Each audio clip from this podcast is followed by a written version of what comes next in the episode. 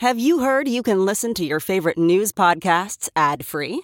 Good news! With Amazon Music, you have access to the largest catalog of ad free top podcasts included with your Prime membership. To start listening, download the Amazon Music app for free or go to amazon.com slash ad free news podcasts. That's amazon.com slash ad free news podcasts to catch up on the latest episodes without the ads.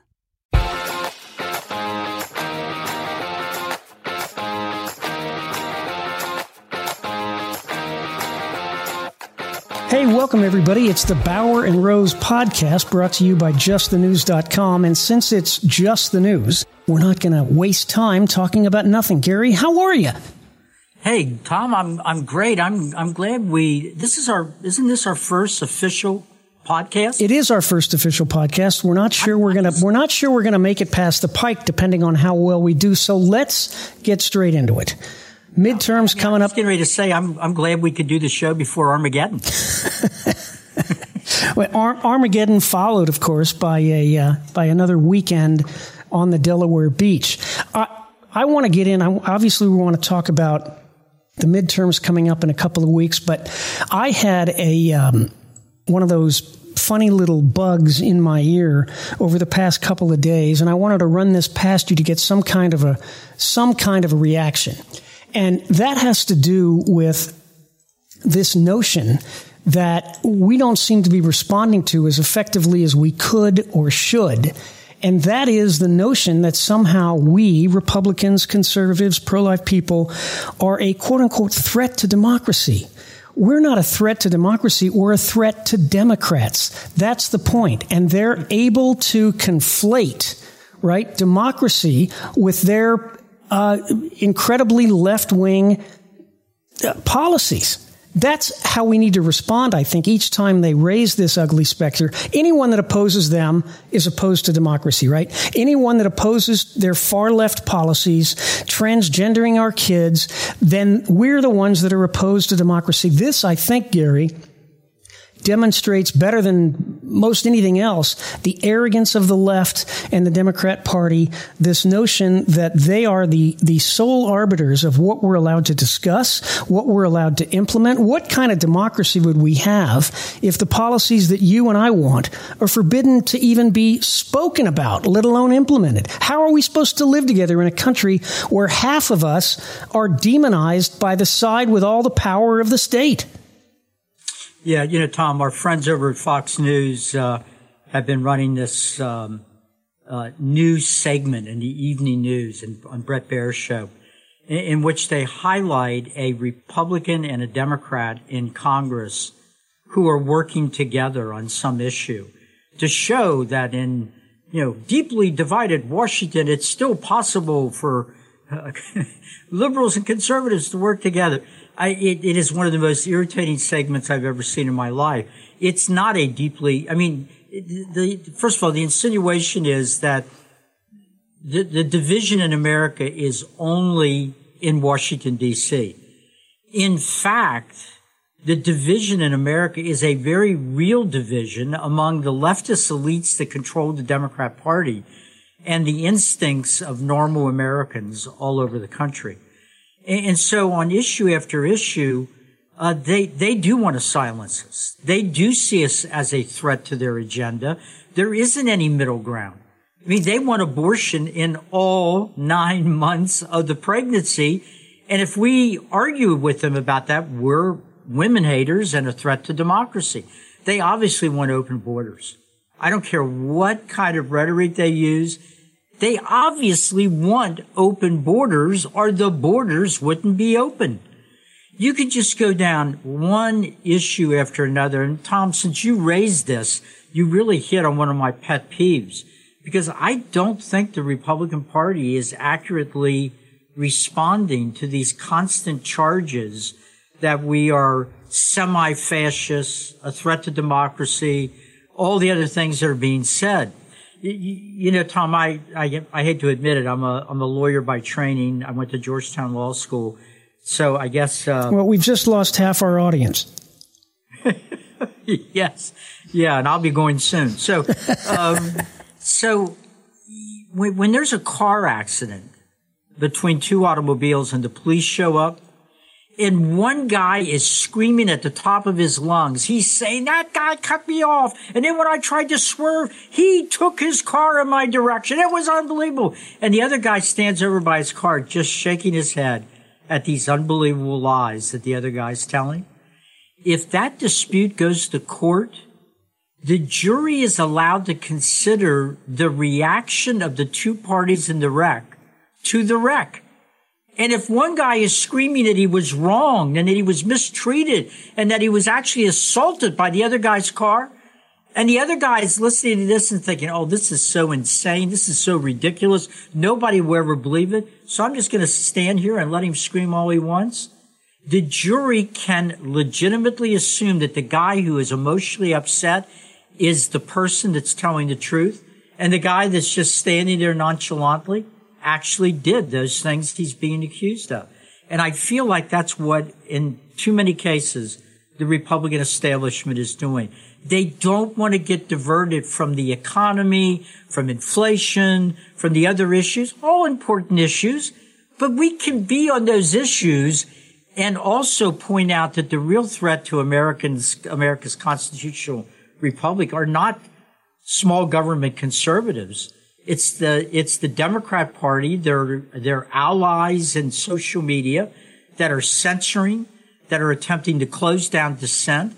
Every place the left's in control, whether it's the universities, social media, or whatever, they always cancel other people. They always try to shut down debate and they always label dissent as being evil and something that must not be said. I mean, one thing we all should learn. Remember that book, "What Everyone Needs to Know"? They ought to learn in kindergarten or by kindergarten. Right. What I think everybody needs to learn early in life is that we should believe people who say what they think and tell us what they want. That's that's the issue here. When law enforcement becomes an arm of one political party, we're living in a police state. That's precisely what the left is now celebrating. The arrests of these these these pro-life uh, hymn singers out in front of uh, abortion clinics, now categorized as domestic terrorists. I mean, we know that. Um, the crushing, I mean, the weight of state media, the state security service, um, and the Department of Justice used to harass, to humiliate, to isolate, to incarcerate political opponents, all to maintain this increasingly corrupt regime. Here's my worry, and I'll bounce this off you.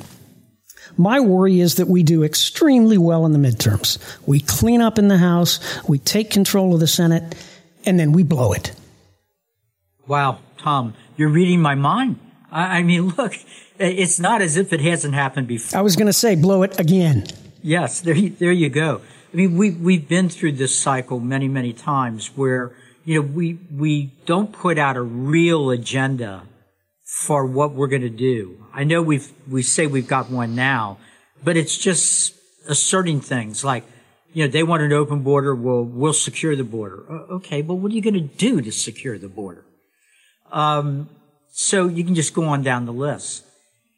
We get infected with the idea that there's a whole bunch of things we shouldn't talk about because it'll play into the other side's hands. What plays into the other side's hands, Tom, is that we get in and we don't actually do what we say we're going to do. And that in modern day America, that's the only thing that matters. People are so cynical. They're so sick and tired of electing one party and then the other party, and they never do what was promised. That if we do, if we're fortunate enough to win back the House, get 52 votes in the Senate, and we don't actually do what we said we're going to do, then good luck in 2024. I, by, by the way, Tom, I, um, I, I can hear it now. I, I, can hear what the excuse is going to be because one thing that uh, McCarthy, Speaker, uh, major, uh, Republican leader in the House, McCarthy has said is that if we get the House and Senate, we're going to conduct investigations. We're going to subpoena people. You know, we're going to hold them in contempt of Congress if they don't show up. We're going to do all of. Will we? Or will we quickly succumb to what the media narrative will be, which is what has that got to do about with how average Americans are living? How is holding these hearings investigating Hunter Biden going to get inflation down? How is, you know, going after the corruption that is all over Washington, D.C. going to do anything about, you know, making our economy stronger? We got to stop listening to the media that hates us. We got to stop internalizing the narrative of the Democrat Party and the woke left. And we've got to start fighting as hard as the left fights us.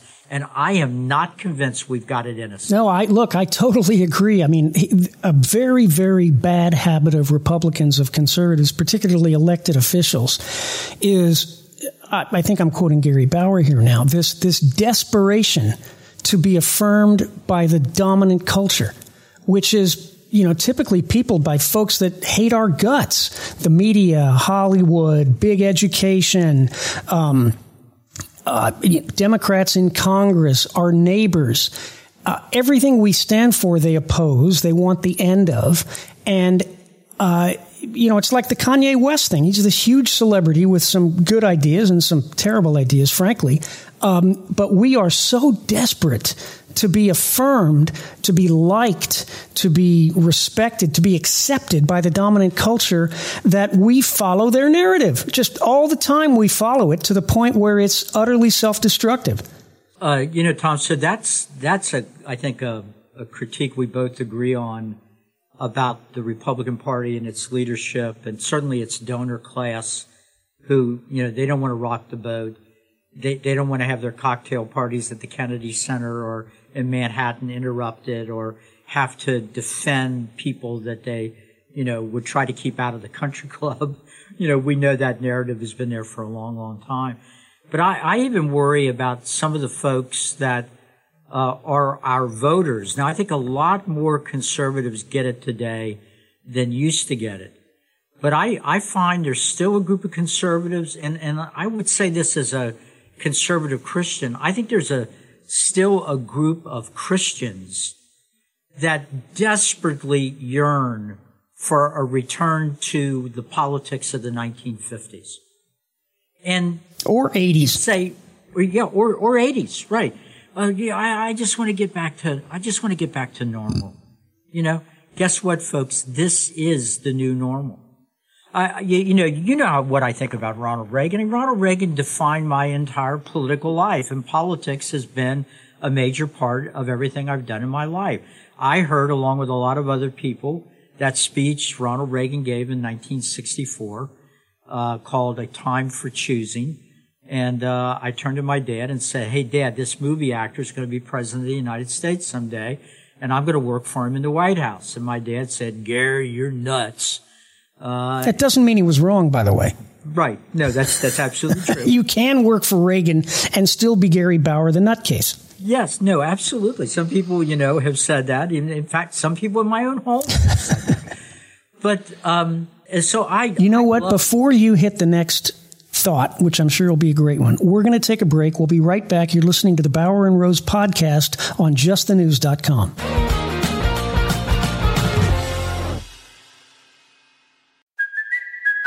Kaley Cuoco for Priceline. Ready to go to your happy place for a happy price? Well, why didn't you say so? Just download the Priceline app right now and save up to 60% on hotels. So, whether it's Cousin Kevin's Kazoo concert in Kansas City, go Kevin, or Becky's Bachelorette Bash in Bermuda, you never have to miss a trip ever again. So, download the Priceline app today. Your savings are waiting. Go to your happy place for a happy price. Go to your happy price, Priceline.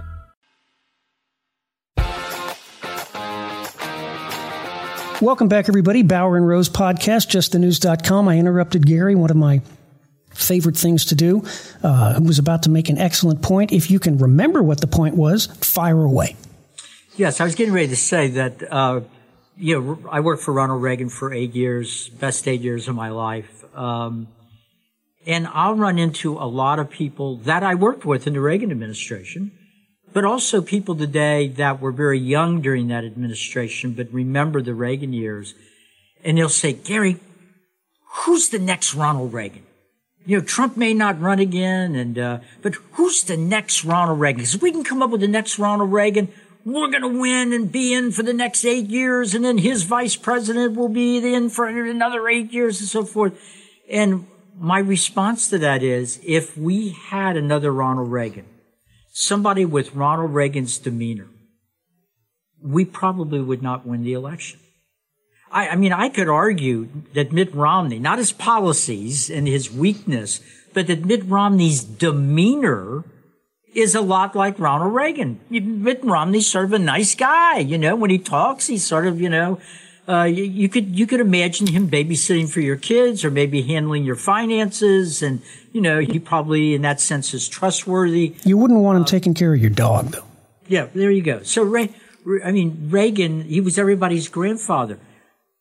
But that doesn't work if you're in a battle in which one side is not just going to defeat you at the ballot box, but where one side is going to get the country and turn that country into something unrecognizable. You, you remember this, uh, Tom, when, when Trump uh, was running for the nomination and all the conventional wisdom was no way he would ever get it. The polling was showing that if you asked Republicans what was the one word they would come up with to describe their party, and they would say betrayed. They felt betrayed by the Republican Party because it wasn't fighting hard enough for the things that they believed in, the re- voters that put the Republican Party in believed in. So, um, yeah, it would be great to have Ronald Reagan again or Dwight David Eisenhower or whatever whoever runs on the Republican ticket has got to be somebody that can take a punch and throw a punch and not have a moral crisis over the fact that they're in a fight. Right. Don't don't listen to me. Don't listen to Bauer. Listen to them. Listen to Liz Cheney, who says repeatedly that Donald Trump is the greatest threat to the future of our country. Not social collapse, not civilizational decline, not China, not inflation, not open borders. Donald Trump. I mean, today, they all claim that the uh, allegedly super secret classified documents uh, taken to Mar-a-Lago disqualify him. They say January 6th disqualifies him. But remember, you, I was in the White House for four years. On January 5th, it was something else that disqualified him. On January 4th, it was something else. If people are honest, they're going to recognize that this has been their position, hatred of Trump, since the day he came down that escalator. But despite all his faults, and he like the rest of us, except for you, Bauer, um, might have some faults. Has oh, uh, has has does that justify or demand that the country literally be ripped apart by civil conflict? I, I mean, our country, I think, by any measure, was far better off with him, warts and all, and there were plenty of warts. Much better off. The economy was strong, the border was secure, Putin was in a box. Iran was in a box. NATO was strengthened and revitalized. We were finally negotiating favorable trade deals. Uh, uh markets kept breaking record after record. China was, was finally exposed for the um, malevolent, now I sound like Joe Biden, the malevolent actor we've, we've known for a long time that, that they were. There was no inflation. Gas cost $2.17. Unemployment, I mean, I can go on and on and on. Our streets were safe, record low uh, black and Hispanic unemployment. And like him or not, and I get that people don't like his demeanor. I get that. About 100 million Americans saw enough of that to say that they were with him. Well, yes, that's right. Look, in the interest of full disclosure, uh, Trump appointed me to the U.S. Commission on International Religious Liberty. You're welcome. Uh, You're welcome. That, You're I, welcome. I, I, think there was some uh, help from uh, the vice president's office as well. By the way, I, you know, the checks have stopped. I thought we had agre- I thought we'd agreed on, and you were paid a walloping what? Nothing. That would be zero. Yeah, that would be zero. Uh, I'm being audited now. so, um, yeah, so I look, I and I had an opportunity, particularly in the early. You remember this, Tom? This might shock people. In the shock people in the in the beginning of the Trump administration, he would leave the door to the Oval Office open, and and when he was in there working, uh, if you if you walked past the Oval Office and he saw you, he would go, "Hey, Bob, come on in. What's going on?" It's funny. He never did that with me.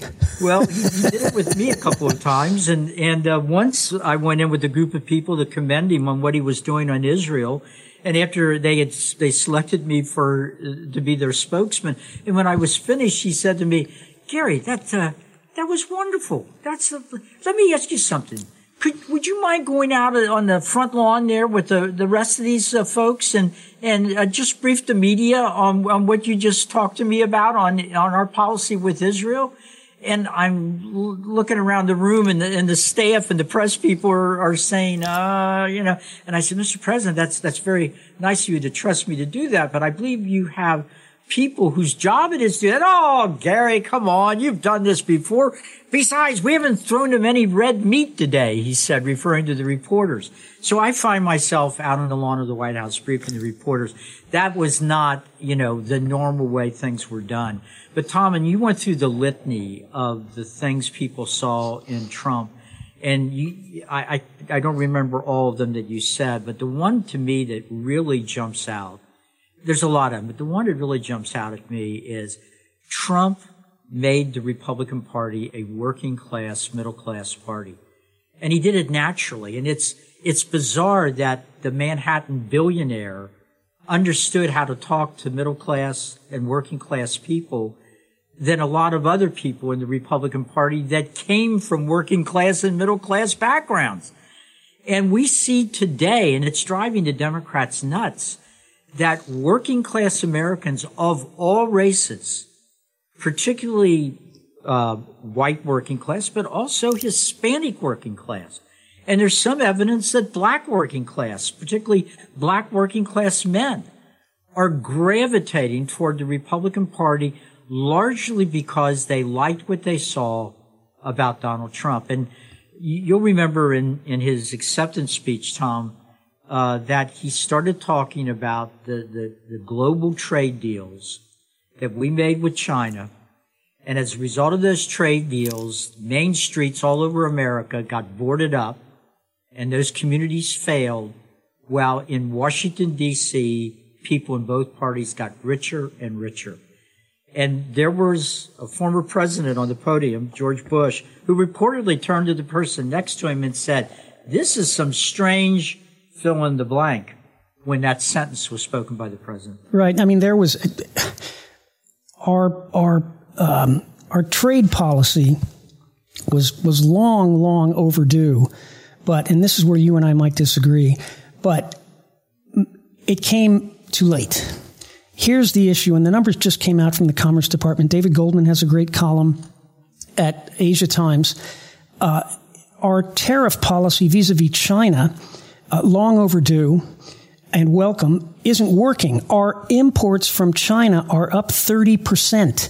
Now, they would have been up, as Goldman points out, they would have been up 70% had we not imposed the tariffs. But his point is our industrial infrastructure, our manufacturing capacity is wiped out. It's gone. The reason that imports from China are up is because we don't have the capacity. We don't even have the ability anymore to produce the things that were normally and best practice management from the U.S. I mean, that's uh, that's an issue that is an existential threat to the United States. All this talk about you know China stealing everything from us. Well, that used to be true, but it's not necessarily true anymore because they've leapfrogged us in a lot of ways in robotics, in AI, in, in very high end manufacturing. We need them more than they need us, which is why it's time for us to begin to talk very, look, I'm a, I'm a capitalist. I'm a free market guy, but national security comes first. I'm sorry.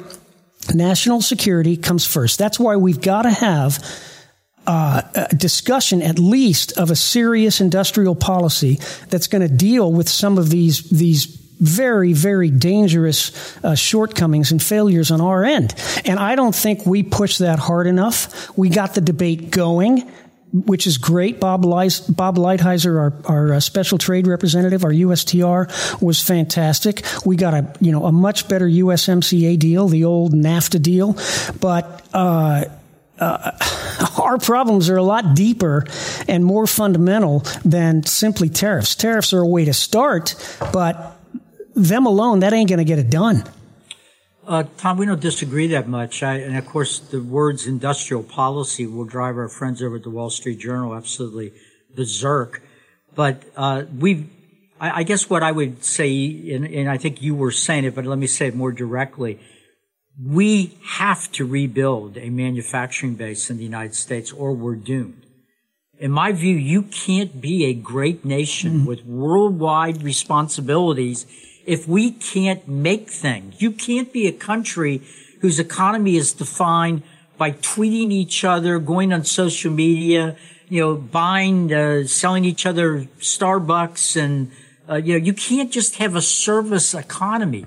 You've got to be able to make things. And, you know, and it's, it's, it's making things, among other things, like ships and planes and all the rest of the things that define a great nation. You know, we, we need a massive defense build up to protect ourselves. And I'm not sure we've got the manufacturing base even for No, we don't. Obviously, we can clearly see this in terms of uh, the amount of our inventory, precision weapons, standoff weapons, um, uh, HIMARS, the high altitude uh, artillery rocket systems that we're sending to Ukraine. Um, look, we have this notion on the right uh, the neocons and the Cato Institute people, who are great people, that this is something we've never done before, industrial policy. Well, that's baloney. What about the moonshot? What about the interstate highway system? What about World War II? What about Star Wars? That was industrial policy, and we benefited massively from it. We know, Tom, it's not completely on target, but I was reminded the other day, you know, that we announced this program to build these uh, uh, nuclear submarines, each of which would be outfitted with uh, intercontinental ballistic missiles with multiple warheads, and, and we wanted to build enough of them that they would be uh, always a group out under the ocean in various places where our enemies couldn't possibly find them, and thus it was a deterrent to somebody making the mistake of launching a first strike on us. Because even if they caught all of our land-based missiles in their silos, we would still have a more than enough power. So in a fairly protracted period of time, we built dozens of those submarines, which by the way, we, we named each one of them after an American hero that was responsible for our freedom. Like the USS George Washington and the USS Teddy Roosevelt right. and, and on and on it goes. In its own way, that was an industrial policy. Of course. I don't even know whether we could build that many nuclear submarines in the in the same period of time we were able to do that whatever that was 30 years ago. You know and it's it, it's interesting. It reminds me i'm just reading this book now about the uh, yom kippur war in 1973 in 1973 um, after the Yom Kippur War, you know, Israelis were totally taken by surprise. Uh, the Soviets had supplied Egypt with brand new technology that uh, combated American technology that the Israelis were using. The Israeli Air Force was nearly wiped out. The Israeli Tank Corps was nearly wiped out because the so when everyone had assumed the Soviets had won the arms race because they were more sophisticated. Well, what began under Richard Nixon and uh, continued with credit to credit to Jimmy Carter and, and, and Ronald Reagan was a massive investment in high tech precision weaponry. So that within nine years, in 1982, when the Israelis destroyed the Syrian Air Force in the Bekaa Valley Turkey shoot, it had completely turned around. And that was nine years. But that was tens of billions of dollars worth of investment. So people who say it is too late, they're also wrong. But we got to get off the ball. And uh, we also need to take another break. You are listening to the Bauer and Rose podcast on justthenews.com.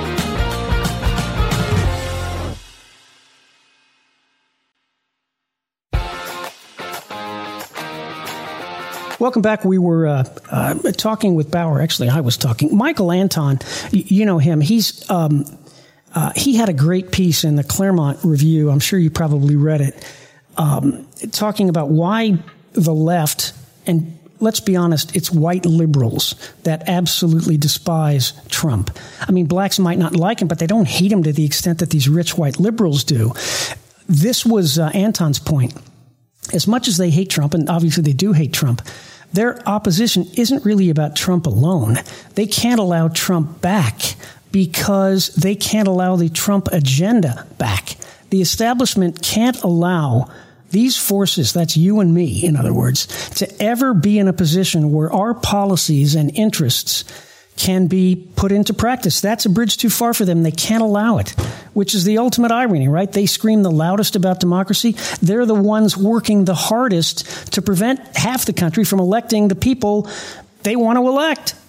Yeah, Tom, that, look, that's really key. I mean, you and I are, you know, for better or worse, and we've been in sort of leadership positions over the years, and we try to speak for that half of America. But, but the hatred here, even though you and I will feel it and have felt it over the years, and Trump felt it uh, over the years he was in office, the, the, the hatred is actually aimed at middle America. Its values, uh, the God it believes in, the values it wants to, to teach uh, its children. That's what the left is at war at, uh, at war with. And the, the, thought that middle America could have elected officials that actually fought for them, that fought for the idea that the children in families are under the tutelage of parents, not under the, the ownership of some left-wing teacher union member at the school, that uh, patriotism is a normal and good thing, and our children should be taught to love the history of our country uh, all these things drive the left absolutely crazy. When they say they want to transform America, when they call middle America uh, white supremacists and uh, Christian nationalists and all these other pejorative terms, they're just, they're, this is all the attack on normalcy. It's on what everyday Americans, that quite frankly, keep the country running. I mean, we could do without a lot of things that are made in high tech centers, but we couldn't do without the farmers and the truck drivers and the manufacturing workers that we still have and all the people to make the trains run on time and do all the jobs that these highfalutin graduates of, you know, the, the best universities wouldn't touch, touch with a 10 foot pole. So there is a deep, deep split in America between uh, the normalcy of middle America and the insanity, increasing insanity of the political and cultural left in this country. And I do not believe the two can exist in the same country. I mean, if you think about it, um, and I spent four years in the White House, Trump's policies weren't even that radical. I mean, they were far less radical than Obama, not to mention Joe Biden. There were no radical policy departures, none that, that caused any harm anyway. His core agenda, our core agenda, was incredibly mainstream. Secure borders, safe streets, economic growth, better trade deals, uh, standing up to our enemies and standing with our friends. If anything, particularly in the early days, and he admits this himself, the president admits this himself, in the early days, if anything, he went too far in the direction of the elites. Yeah. Which makes me wonder, Tom, and it's, it's probably a, a subject for uh, another podcast if we survive after this first one, which is uh, if he ended up running again and winning again. Gary Bauer, ladies and gentlemen, his glass is always 11 twelfths empty. What, what glass? uh, um, yeah, but uh, how, you know, he the, his challenge will probably be finding the personnel to uh, Bingo. get the administration absolutely, working absolutely. because so many of the peoples with experience, so many of the people with experience in government are people that have already been tainted by what you have to do in this town to advance in government. So it would be, it no doubt would be quite a challenge. He was asked, uh, I can't remember, I think it was Hannity a couple of weeks back. You probably saw it. Uh, if there's one thing, Mr. President, that uh, you would have to do over again, uh, what would it be? And his answer was people, people, people. Mm. That, that pretty much sums it up, doesn't it? It does. And it also sums it up for this version of the Bauer and Rose podcast. Keep your, I was going to say radio dial, but these aren't radio dials anymore. Keep whatever it is. keep whatever it is. The other Bauer and Rose. Right. Keep whatever it is doing whatever it is it is is. And we'll be back in a couple of days with uh, episode two of the Bauer and Rose podcast right here on justthenews.com.